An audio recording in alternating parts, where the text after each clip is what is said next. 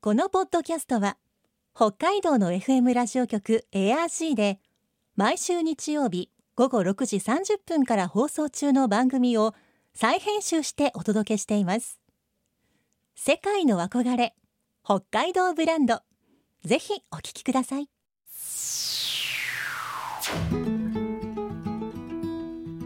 今世界から注目される北海道。この番組では北海道が世界に誇る自然文化産業などをピックアップ。北海道の持つ魅力や可能性をゲストの方に伺います。お相手は鈴木舞です。今回のテーマは北前船。江戸時代中期から近代にかけて主に北海道と大阪を日本海回りで往来した北前船。北前船が北海道にもたらしたものは人々の生活と発展を支え今の私たちにつながっています。また北海道から運ばれたものは日本各地の産業と結びつき文化となって花開いています。先週先々週と小樽商科大学客員研究員の高野博康さんに北前船について伺ってきました。今週は今も小樽に残る北前船の記憶を伺います。これまでと違う小樽の姿そして北前船の船主船主の姿も見えてきます。今日のお話のポイント鈴木舞のマイポイントは？ドラマ。壮大だな。あ世界の憧れ北海道ブランド。この番組はあなたの明日を新しく北海道創価学会の提供でお送りします。先週先々週に引き続き、はい。今週も小樽商科大学客員研究員の高野博康さんにお話を伺います高野さん今週もよろしくお願いします、はい、今週もよろしくお願いします。まずは、えーどういった人たちが北前船の選手だったんでしょうか？えーこれですね、あのいろんな人たちがいるんですけども、今ですね、あの北前船の選手っていうと、あの北陸の人のイメージがすごく強いと思うんですよね。はいで、あの小樽の倉庫作ったのもこう北陸の北前選手なんですけども、実はあの各地にいろんなタイプの北前選手がいるんですよ。ね。はい。北海道にも北前選手っているわけですよ。はい。でこれ例えばあの後部市のスッツっていう、えー町にですね、はい。あの橋本家っていうあのすごくあの立派なこうお屋敷が残ってまして、はい。今の国の重要文化財にこうなってまして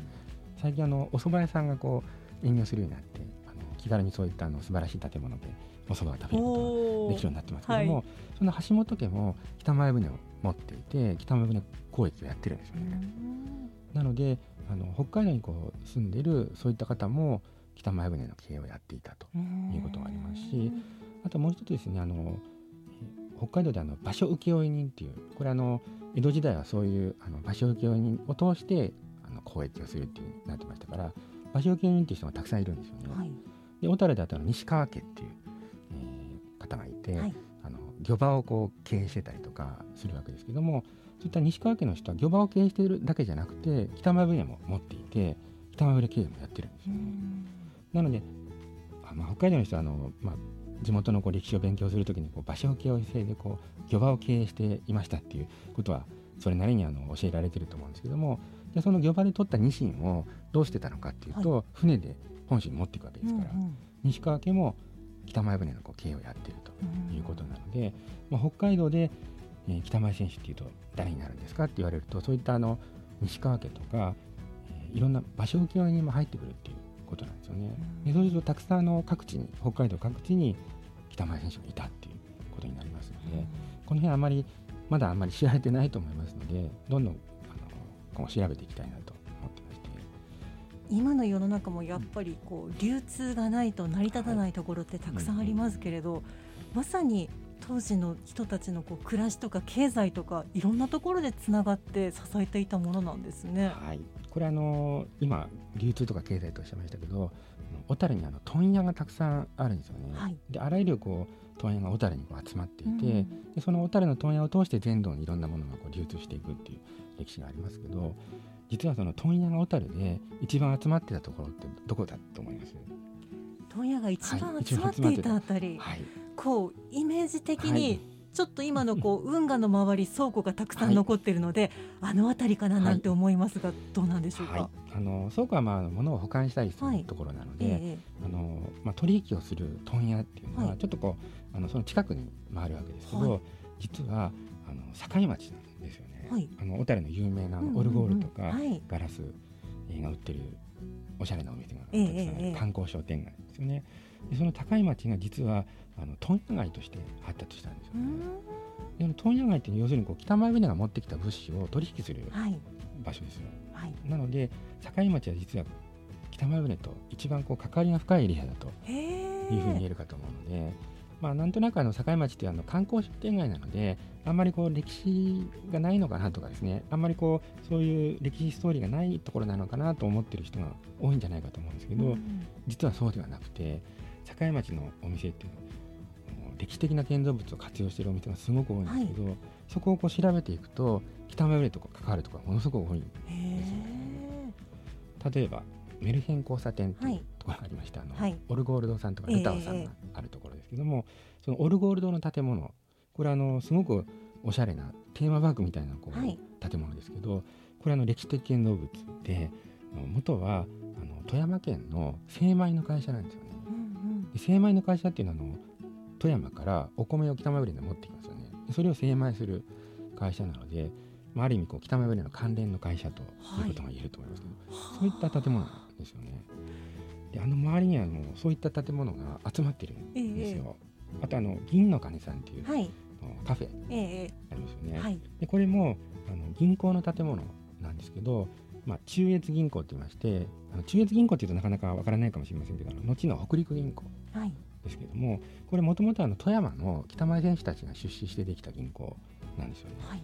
北陸からこう移住してきた人たちを支援するとかっていうこう北前弁に関わりのある銀行ということでしてその隣の建物も富山の呉服店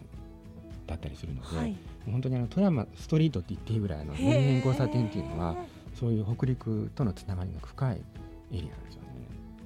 で特にあのオルゴールドさんとルターの間ってちょっとこうあの広くええ交差点になってるんですけども、あそこはあの入船川っていう川があって、でそこにあの北前船その下流にこう北前船がこう集まっていて、はい。い、ろんな物資が集まるというところなので、えーすごく繁栄していた場所なんですね。はあ。ですぐ近くにあの海洋亭っていうはい。あの北海道を代表する老舗の料亭もありまして、はい。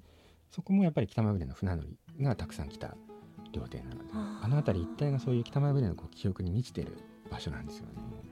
あの辺り何度も行ったことありますし、こうカフェとかお店も何度も入ってるし、い。ろいいろこう案内板とかもはい。読んだ記憶があるんですけれど、はい、今のお話を知っていたら断然面白くなるじゃないですか。本当にそうなんですよ。だから最近はすごくあの北前船と境町の係っていうのをどんどん紹介するようにしてるんですけど境町が何倍も楽しくなるはい、あの歴史ストーリーっていうのがあるので、はいちょっと今度行くときはそれを頭に入れて、はいそれから臨もうと思います。はい、おっしゃる通りだと思うんですね。すごくもっと小樽が楽しくなるっていうことですね。はい。北前船の最盛期っていつ頃だったんでしょうか？これですね、あのピークは2回あるっていうふうに言われてます。はい。これあの北前船のこう航路がこう完成した、まあ、18世紀のこう後半ですね。でこの頃は、まあ、そういったこう北前航路っていうのがこう完成してるんでこうどんどんあの北海道と本州の取引が行われるので大きな利益これ1航海1000両うん1億円、まあ、それ以上っても言われますけども、まあ、そういったこう利益を上げていた頃それが一つのピークですしあともう一つピークがありまして、えー実はあの本州の方のイメージだと明治になるとなんかこう北前船は衰退するんじゃないかっていうような、ん。あのなんとなくなイメージがはい。ありますよね、はい。鉄道が発達するとかあの電信ができてうん。情報がすぐ伝わるので、はい。あの北前船はあんまりこう活発に活動できなくなったって言われるんですけどまあ、今の研究ではそうではないとはい。いうか、むしろ、えー明治になるとその江戸時代のそういったあの管理貿易の仕組みはなくなったりしますし、えーいろんなこうビジネスを北海道でやる北前選手も出てくるので、明治時代の、えー20年代ぐらいまでですよね、まあ、その頃が北前船のもう一つのピークにうんなってるんですよね。でこの頃はですねあの北海道の皆さんよくご存知の通りあの北海道開拓期ってはい。もう全国からこう北海道にたくさんの人がうんもうゴールドラッシュにたくさん押し寄せた時期ですよね。なのでもう本当にこう十数年の間にこう100万人こう人口が増えるぐらいの、まあ、勢いで、えーどんどん人が来るわけですけれども、まあ、その頃の、えー移民たちのこう生活を支えたのが北前船だということになるので、まあ、この2つのピークの中で特にあの北海道の人にとって、まあ明治以降にすごく北前船がたくさん来てたっていうでそれが人々の生活を支えてたこれすごく大事なことじゃないかなというふうに思います。まあ確かにこう人が増えたらその分物も食べ物もたくさん必要になりますしそうね。なんですよかじゃあ当時のこう人々の暮らしをいろんなところで支えていたのも北前船ということなんですそうですね。ね。私先日あの小樽市の博物館、はい運河館の方はいに遊びに行ったんですが、中に入ってもうまず一番最初に登場するのが北前船関係の資料ですよね。はい、あれこう帆がドーンと下がっていますがあれはもちろん本物なんですよね。本物です。あれは実はあの小樽の博物館の中でもすごくあの大事な展示はいですね。あれあの北前船のあの部材船の方をはい、そのままですねあの上から吊るしてるええ展示なんですよね。はい、であの触ってもいいっていう展示なんですよ。うんうんうん。だからあの帆の感触もはい、分かりますし、あすごく頑丈だなっていうのが分かっていただけると思いますうし、あの上からこう吊り下げてるっていうのもなかなかないんですよね。だから実際にあの帆がこう立ってる状態って、はい。もう今なかなか見れないですけども、うん。のその帆がですね再現されているということで、あの船の大きさによってあの帆を何何枚もこう、はい、つなぎ合わせるんですよね。うんでその中の一本なんですよ、はいあれは。それをこう再現しているっていう形になりますけども、うんでまさにですねあの帆っていうのはあの綿でできてるわけですよ。はいでその綿はどうやって作るのかっていうと綿花でできてるわけですよね。で綿花は瀬戸内海のうんその綿花栽培で栽培されるわけで,、はいでその肥料になったのがニシンっていうはいことですから、あのニシンが瀬戸内海の綿花栽培の肥料になってで綿花製品ができる。でその綿花製品から帆が作られる。はい。で帆で北前船の、えー帆に使われてニシンを取るはい。なんかうまくサイクルができているっていう ぐるぐるぐるぐると。これ非常によくできているなと思います。はあ。はい。まあ、それに、うん。あの博物館の建物自体が昔北前船の船主の方が作った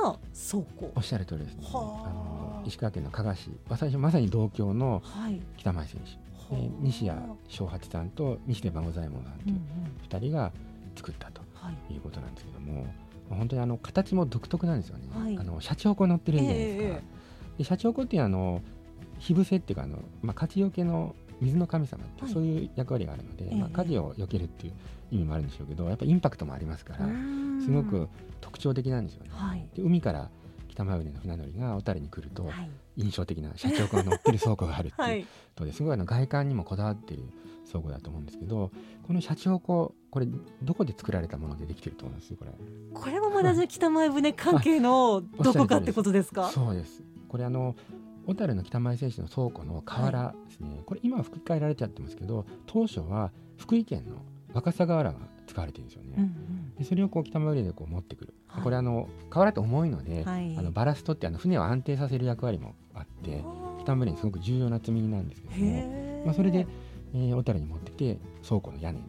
屋根瓦になる。でシャチホコも実はあの若狭瓦製なんですよ、はい。はい、なので、あのー他の瓦は今のちょっと年月が経っちゃったので三州瓦と別の瓦に変わっちゃってますけど、はい。シャチホコは若狭瓦のままなんですよ、はい。なので非常にこう当時の北間船の記憶を今に伝えるうん。遺産であるということで、ぜひ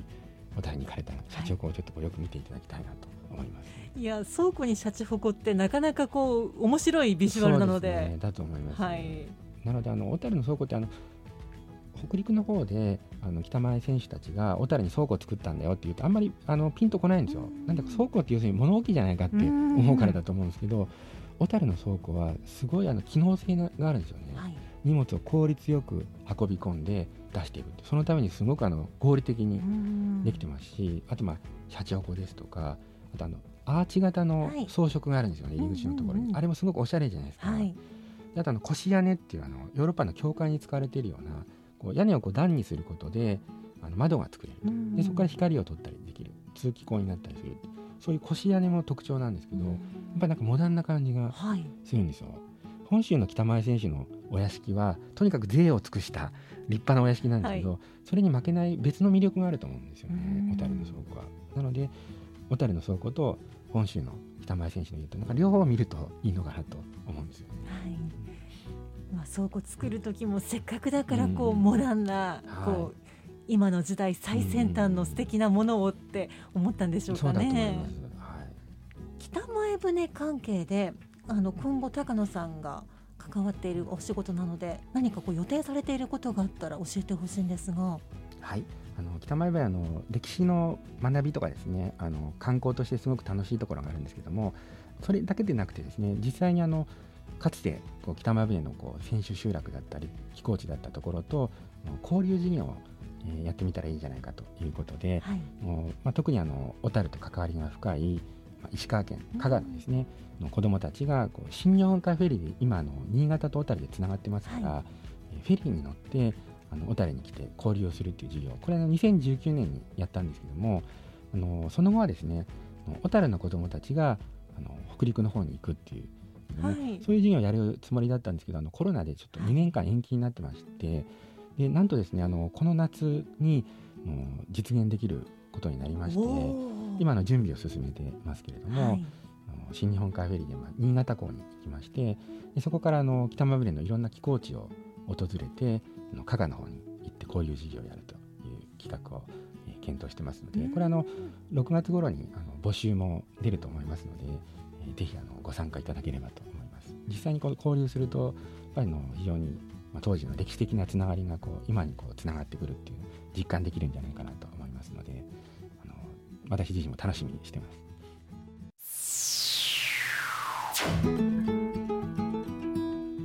世界の憧れ北海道ブランド。今回のゲストは小樽商科大学客員研究員の高野博康さんでした。今日のマイポイントはドラマでした。この3週間伺ってきたお話でもうドラマや映画ができそうだなと思ってしまいました。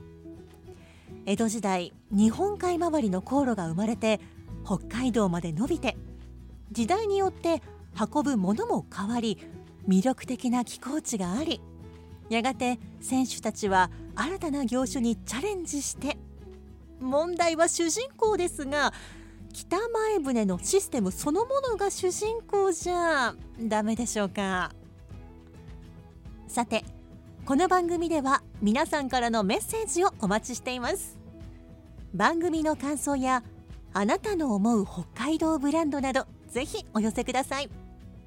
クオカード3000元分を毎月抽選で1名の方にプレゼントしています。詳しくは番組のホームページをご覧ください。